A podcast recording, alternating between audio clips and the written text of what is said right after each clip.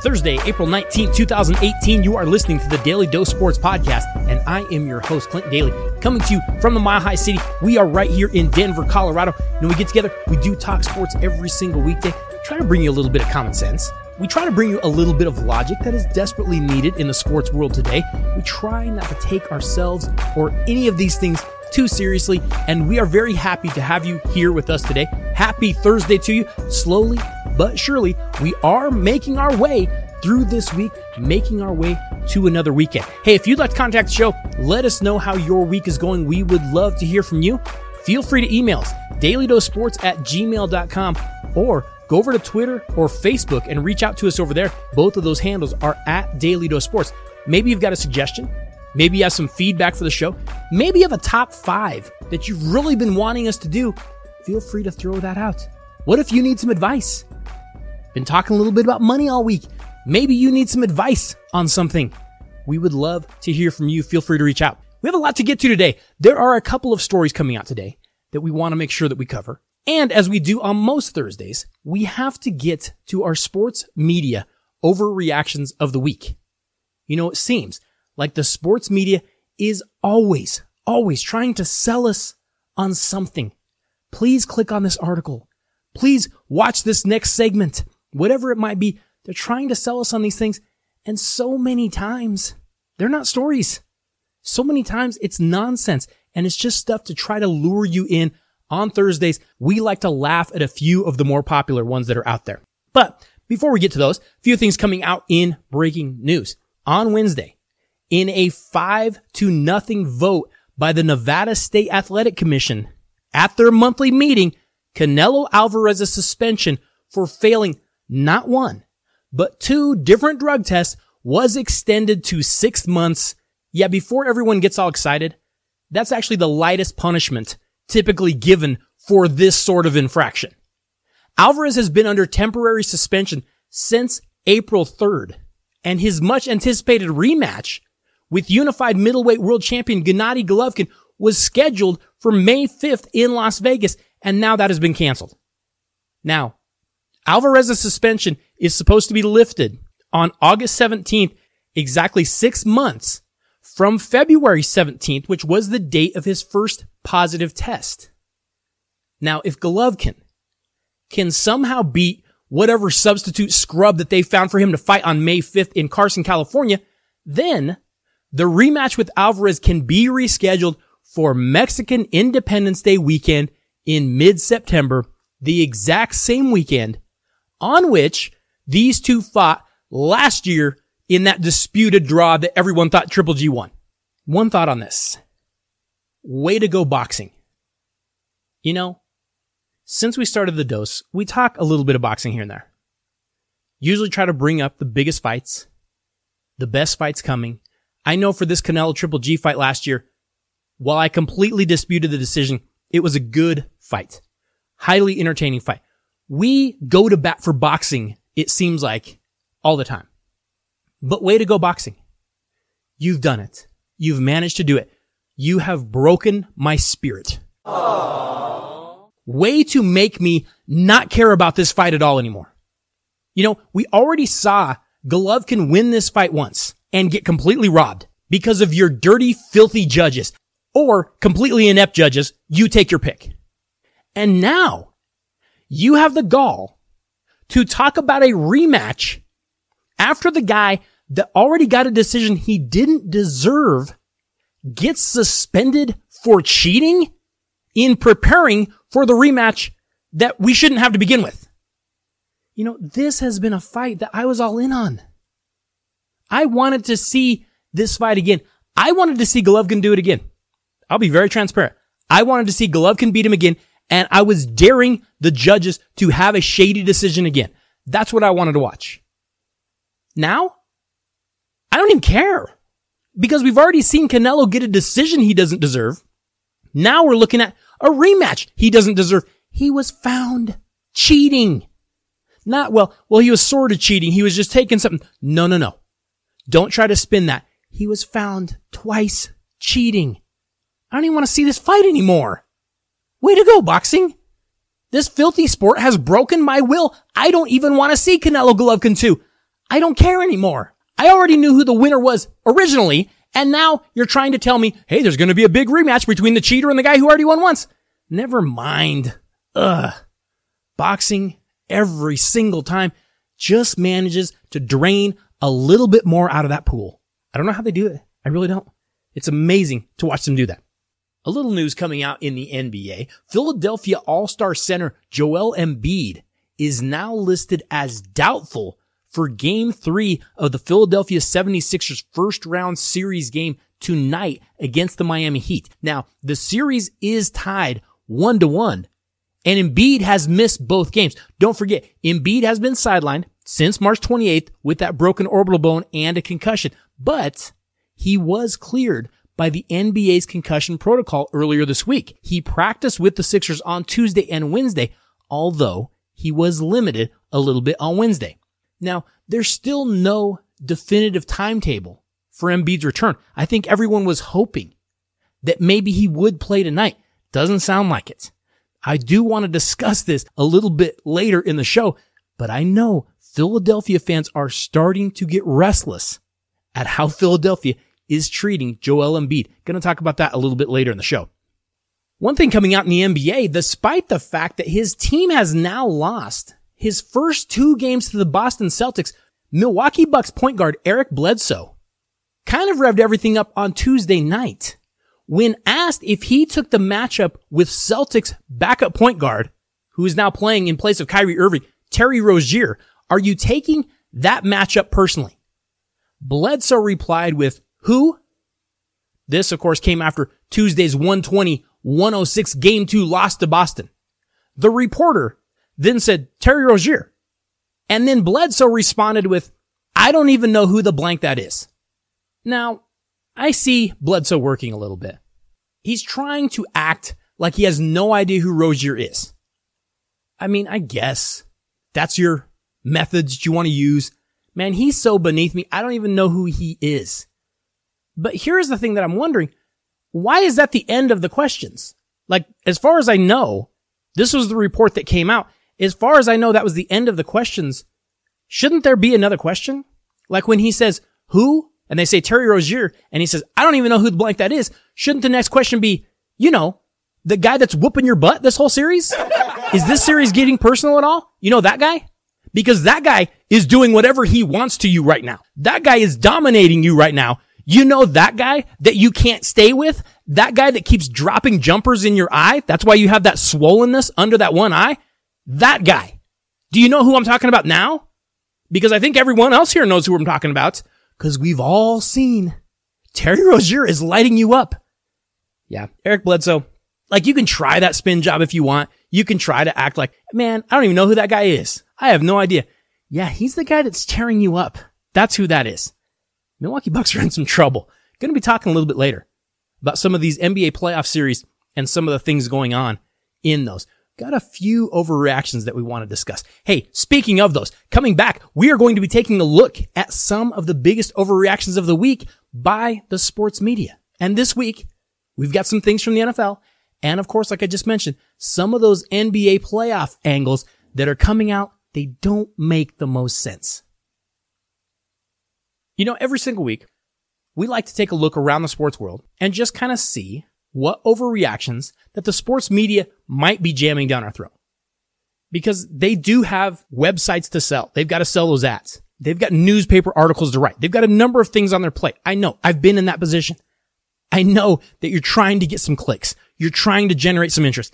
And sometimes the sports media will throw some things out as that don't really make sense. And here on the Daly Dose on Thursdays, we just like to stop, take a look at some of these takes and just kind of say something simple like, That was an overreaction. So here is a big one that just came out yesterday. And it was on a pretty big website. And here is the take. It is that New England Patriots quarterback Tom Brady has still not committed to playing this coming season.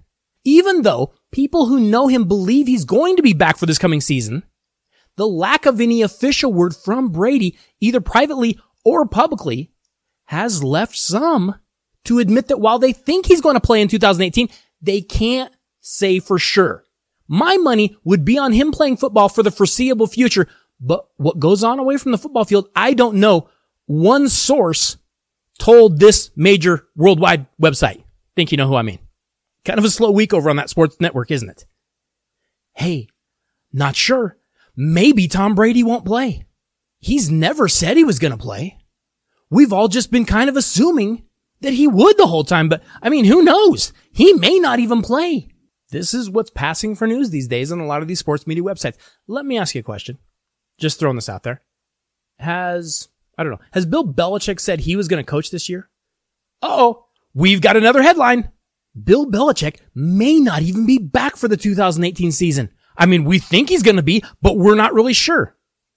What about Carson Wentz? You know, Carson Wentz coming off that injury. There's been talk that he might not be ready for the start of the season. Is Carson Wentz going to return at all? Maybe he's not even going to play. I mean, are we going to pull this out on everybody? Does every single player have to come out and say, Hey, I'm definitely coming back? Does Tom Brady have to come out and now state, Hey, just for the record, I am coming back. I know a lot of you are doubting it, whether or not I'd be back. I am coming back. I just want to make that official. He never said he wasn't coming back. How is this news? These are the kind of silly overreactions. Like this is why we do overreactions of the week. This story, which like I said, was on the front page of said sports network. What next? Is LeBron James really going to play next year? You know, he's never said anything. I don't know. Maybe he's not. I don't have any idea. He might not even be playing next year. We're all talking about LA or Philly or where he might be going. He might not even play. You know, he hasn't even said he was going to play next year. You know, I'll just throw this out there to those websites and to these sports media sites. Hold on to that one. Like, will LeBron James play next year? Hold on to that one like you did for Brady. Hold on to it when it's dry. We get over the summer. Not a whole lot going. There's just baseball. It's pretty boring. Hold on to that one and then release that. You know, now that we think about it, I'm not even sure LeBron's even going to play anymore. He's never said anything. He's never really committed to it. We all know Tom Brady's going to play. That's not even a question. Do you really think he wouldn't have leaked it to someone. Even the source, whatever that source is, even the source says, my money would be on him playing. I don't know. He hasn't said anything. Come on. You're better than that. Stop making up these stupid stories. That's not a story. Let's move on to something that's actually sports related because that's more just nonsense related. Okay. Here's one thing I did here. Over the past week, we've had a couple NFL retirements taking place. And with those two retirements, we are being told that we should be seeing a couple of new busts going in to the Pro Football Hall of Fame. First off, linebacker James Harrison should definitely be a Hall of Famer. I mean, think about it. He played like 15 seasons in the league. He finished his career with over 84 sacks, five Pro Bowls. He has one of the biggest plays ever in Super Bowl history. Hey, James Harrison is a Hall of Famer. I'm just going to say it. I think James Harrison, he's a Hall of Famer. Yeah, good luck with that. And I know that he does have some longevity. That doesn't necessarily mean you're a Hall of Famer. Because let me give you a few names that actually have more sacks than James Harrison, and you tell me if these guys are Hall of Famers too. James Harrison retires with 84 and a half sacks. Okay. Hey, that's solid. Over a career, that's nice. That's good. Willie McGinest has 86. Is Willie McGinest a Hall of Famer? Trevor Pryce has 91 sacks. Yeah, I don't think we're going to be seeing Trevor Pryce going into Canton anytime unless he pays the admission. hey, forget James Harrison. Fellow Pittsburgh Steeler Joey Porter had 98 career sacks. He's not getting in. And don't forget, Joey Porter has even won the Pittsburgh Steelers a playoff game after his playing career when he drew that penalty against the Cincinnati Bengals during the playoff game back in 2015. Remember when he was out there, draws the penalty, all of a sudden the game completely flips, everything changes? Joey Porter at least had that going for him. Wouldn't that give him a leg up on James Harrison? He's not getting in. Hey, James Harrison was a tough football player. Tough guy. Played for a long time. He has one of, like I said, the most memorable plays in Super Bowl history when he intercepted Kurt Warner in Super Bowl 43. Remember that play? The Arizona Cardinals were getting ready to go in for a touchdown that would give them a lead going in at halftime. James Harrison picks off the pass and somehow returns it 100 yards for a touchdown that completely changed the momentum of the game. In fact, here is a clip from NBC. From the gun, Steelers show blitz. Here they come. He gets it away and it's picked off at the goal line. There's a flag thrown on the run back. James Harrison to run it back, and Harrison is past midfield. Harrison going down the sideline. Harrison still on his feet. Harrison is going to go all the way and waiting for the official to get there. Touchdown is signaled. But see, that doesn't make James Harrison a Hall of Famer either. As much as we look back at that play and say that's amazing, we have had other guys make big plays in the Super Bowl. That doesn't make them Hall of Famers either. I mean, think of some of the players in Super Bowl history that have made big time plays. David Tyree with the New York Giants and the catch that he made, the helmet catch, one of the single greatest catches ever in Super Bowl history. He's not getting in the Hall of Fame. What, are we going to put Jack Squirek in there? Golden Richards? They all had big plays in the Super Bowl. We're going to put Timmy Smith in there. He had some big plays in the Super Bowl. That's not enough. And I know when some of these players retire, we want to put everyone in the Hall of Fame. We want to retire everyone's jersey. He was a good player and I like him and I think he's a Hall of Famer. Yeah, he's not a Hall of Famer. Not when you put him up against other players at that position. He's not a Hall of Famer. He's a nice player.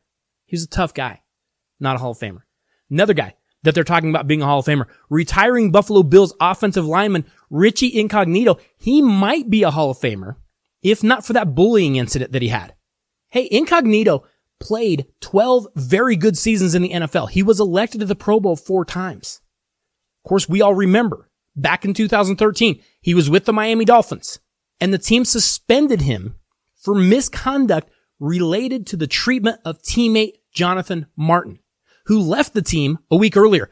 Incognito's conduct it was ruled to be detrimental to the team. He was suspended. And some in the media are saying that is what will ultimately keep Incognito from making it to Canton. Any truth to that at all? No, not really, because that's not what's going to keep him from Canton. I mean, I'm sure that plays into it somewhat, but you know what else is going to play into it? The fact that offensive guards don't make the Hall of Fame. I mean, they just don't. And that's where Incognito plays. He's a guard. He's not a tackle. In the history of football, there are exactly 15 offensive guards in the Hall of Fame. You're going to tell me Richie Incognito is the 16th best ever in history? Yeah, I'm not buying that. I mean, Green Bay Packers offensive guard Jerry Kramer. Think of what he did. One of the biggest plays ever consistency, blocking on that Green Bay Packers line for years back in the 60s when all they did was block, block. Remember, we got to get out here and run the ball in the alley. That whole thing for Vince Lombardi. Jerry Kramer led the way for Bart Starr to score the winning touchdown in the Ice Bowl.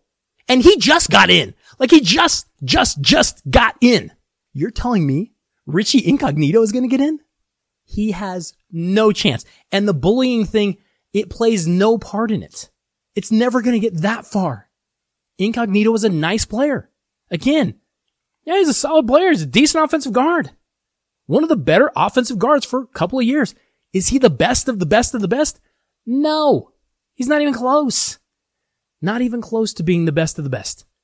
But sometimes, again, sometimes we let emotion get the best of us as fans. We want to see every guy get into the Hall of Fame. We want every guy put into the team ring of fame. We want every guy's jersey retired.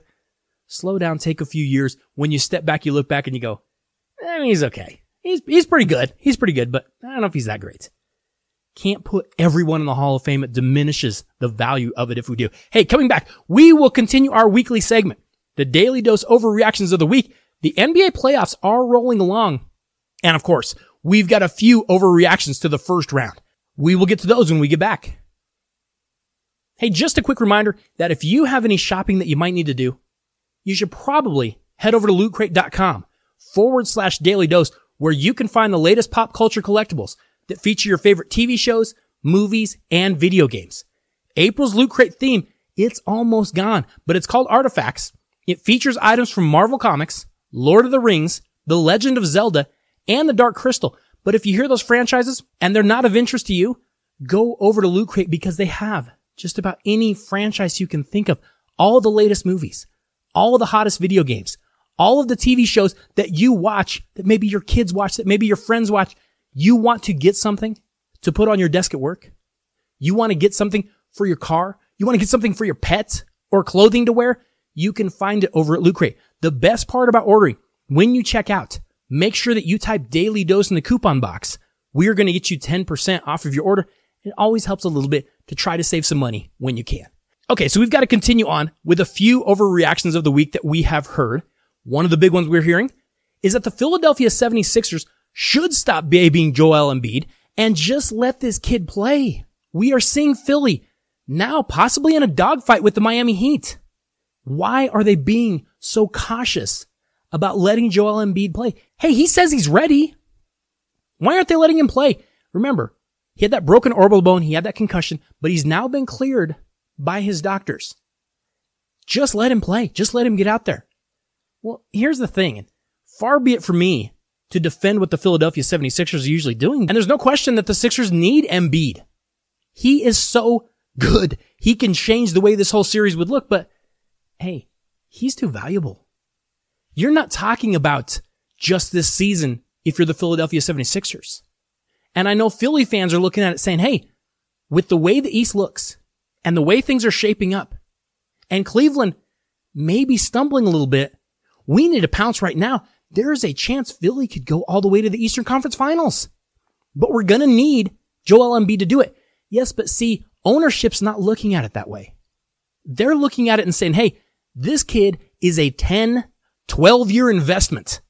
We don't want to take the chance that he's really, really good for these one, two years, and then he's not quite the same after that the Sixers, unfortunately, they're smart to watch Embiid. They are smart to be careful with him. I would be very, very cautious with him too. He's an amazing player. I would want him to be playing for the next 10, 12 years. Another popular thing that I'm hearing being thrown out there is about the Minnesota Timberwolves big man, Karl-Anthony Towns. Of course, Minnesota playing in that series against the Houston Rockets. But one thing that we're seeing the experts on the panel for the NBA talk about with the Minnesota Timberwolves, why doesn't Karl-Anthony Towns demand the ball? Hey, when I was playing, and you already know who I'm talking about. When I was playing, what I do is I just go down to the block and I just demand the ball and I just get it and I just turn around and dunk. Can you dig it? So yeah, you know who I'm talking about. But I mean, sometimes these guys that used to play, they forget the rules have changed. Like defenses can collapse down on him a lot more. Those illegal defenses that used to be back in the day, that's not a thing anymore. It's much, much harder to just post up all day. And Karl-Anthony Towns is more than capable of moving around and finding the ball. He's not a back to the basket guy every time. He can face up. He can hurt you in different ways. And I will say this. When you're talking about an offensive player backing up, posting up, getting position, and getting the ball down low, it is hard work. Sometimes we look at Karl-Anthony Towns and say, dude, just go down to the low block and, and put in work down there. It's hard work down there. You're getting pushed. You've got to be low. You've got to be wide. You've got to use your legs. We could say the same thing about LeBron James. LeBron James in the low block is almost unstoppable. You can't do anything with him. He's too big. He's too strong. What do you do? But I don't hear nearly as many people saying, Hey, LeBron ought to get down to that low block and stay down there and just demand the ball in the low block. No, because LeBron can hurt you a lot of different ways. And if he does do that, it's going to eventually wear him out. He's not going to be good anywhere else. It's easy for the big guys to say what Karl-Anthony Towns ought to do. It's not quite the same as when they played. We all know what you did back in your day, but it's not quite as easy as what it sounds. The rules have changed. The low post rules for the defense, especially, are different than they used to be. You can play some zone down there. It's a little bit different. Speaking of LeBron James, one of the takes you are probably going to be hearing today is that the Cleveland Cavaliers righted the ship last night when they got that win against the Indiana Pacers at home in game two of their NBA playoff series. Now, LeBron James is going to get the Cleveland Cavaliers rolling. I mean, I still favor Cleveland in the East because I just have such little faith in the rest of the Eastern Conference. But last night, think about how that game went against Indiana. The Cleveland Cavaliers needed a 19 to 3 start. They needed 46 points from LeBron James. They needed a few, let's just say friendly hometown calls. And Victor Oladipo had to miss a three with less than 30 seconds remaining that would have tied the game just in order for Cleveland to beat Indiana by just three points at home with their backs to the wall. That is a lot of things that had to happen that were really close to not happening in order for them to win a game that they had to win. Now that would not be making me feel real warm and fuzzy if I were a Cleveland fan. Add into the equation the fact that Kevin Love left the game with that same injured hand again. I'm telling you right now, this isn't looking great for Cleveland. Here is one thing that I can't understand. Maybe you understand this because I certainly don't. Why do the Cavaliers stand and just watch instead of getting any sort of movement on offense? LeBron gets the ball, and I understand they play a lot of isolation basketball, but they would be so much harder to guard if they just moved, if they just cut, if they just rotated. It would make them so much more difficult to guard. It is tough, tough to watch that kind of offense. Can I ask this? Another question that I have for you, Daly Dose listener. Does head coach Tyronn Lue do anything? Does he just hand the clipboard to LeBron and watch? I'm legitimately asking. Like, I don't know. I'm not saying that's what he does. I'm just guessing. I don't know, but I know that there are those who are going to be saying today, Hey, Cleveland is fine. They are still the class of the Eastern Conference. And I understand that. I get that. Last night was their chance to prove that. And it started out that way. It really did. When they jumped up on them early, they're up 13 to nothing. They're up 19 to 3. They're rolling. But it didn't end that way. I am looking at this Cleveland team and I am saying the best case scenario for them, the best case scenario is to make the NBA finals and somehow maybe win one game and not get swept. That is the absolute best case scenario. Hey, be careful with this Indiana team. Cleveland might have the better player. I think Indiana has the better team. I'm not having a whole lot of faith in Cleveland right now. I just don't have any faith in the NBA East right now either. Hey, here's one that's kind of popular right now. The Boston Celtics are way better than any of us thought. They are taking care of business against the Milwaukee Bucks. Hey, this Boston team, I don't know how. They're still good without Kyrie Irving. We know they haven't had Gordon Hayward, but they are still a team that could go all the way to the conference finals. And yes, that is a possibility. The way things fall, Boston could go to the conference finals. But let's slow down on how great Boston really is because right now, Boston is beating basically a one man team. I mean, Milwaukee has Giannis and that's about it. They've got Eric Bledsoe taking bad shots. But at some point, I would think that the lack of a true big time point guard could come back to haunt Boston. And I expect it to. Let's slow down on just Boston is running through everybody and they're the team to beat in the East. Hey, I picked them to win the East. I'd be glad to have that pick come out right. I'm not sure I'm buying it because they're beating Milwaukee. We've said all year, Milwaukee's a one man team. When Antetokounmpo steps off the floor, that team drops big time in production. So it's not that big of a deal. Our final overreaction of the week that I want to get to from the NBA playoffs, I have to say is the one that said the New Orleans Pelicans would not be able to hang with the Portland Trailblazers because Portland has such better backcourt play. And I know what you're thinking. Yes, I have to confess, I thought this too. I genuinely did. I thought that Damian Lillard and CJ McCollum would tip the scales in favor of Portland. We knew that Anthony Davis was going to be a load in the front court, but I thought the guards would pay off. Here's the thing. Jrue Holiday and Rajon Rondo are making it their personal mission to whip Portland, and they're doing it. Here's some stats for you. In two games, Jrue Holiday and Rajon Rondo have combined for 76 points and 37 assists, while Damian Lillard and CJ McCollum have combined for the same 76 points, but just 19 assists. Plus, Rondo and Holiday, yeah, they're both pretty good rebounders. And as a result, the New Orleans Pelicans are up to nothing. They're going home. Hey, they've got a chance to end Portland's season for them. Portland's in big trouble because we know they can't match up with Anthony Davis. So they need that backcourt to outweigh the other side. It's not what's happening. And I'll admit, I got that one wrong too. I did not think Holiday and Rondo would be this good. They're playing really, really good defense. And you can tell they have made it personal. We are going to go out and we are going to beat these two because all we've heard is what we can't do. Hey, it's why we watch sports, isn't it? You don't know until they actually play it. I'll own it. I have got this one wrong too. We'll see if Portland can turn this around, but they're going to have to do it on the road. Hey, tomorrow is Friday, and of course, we will be looking at the latest sports news and stories. We will be previewing the weekend in sports like we do.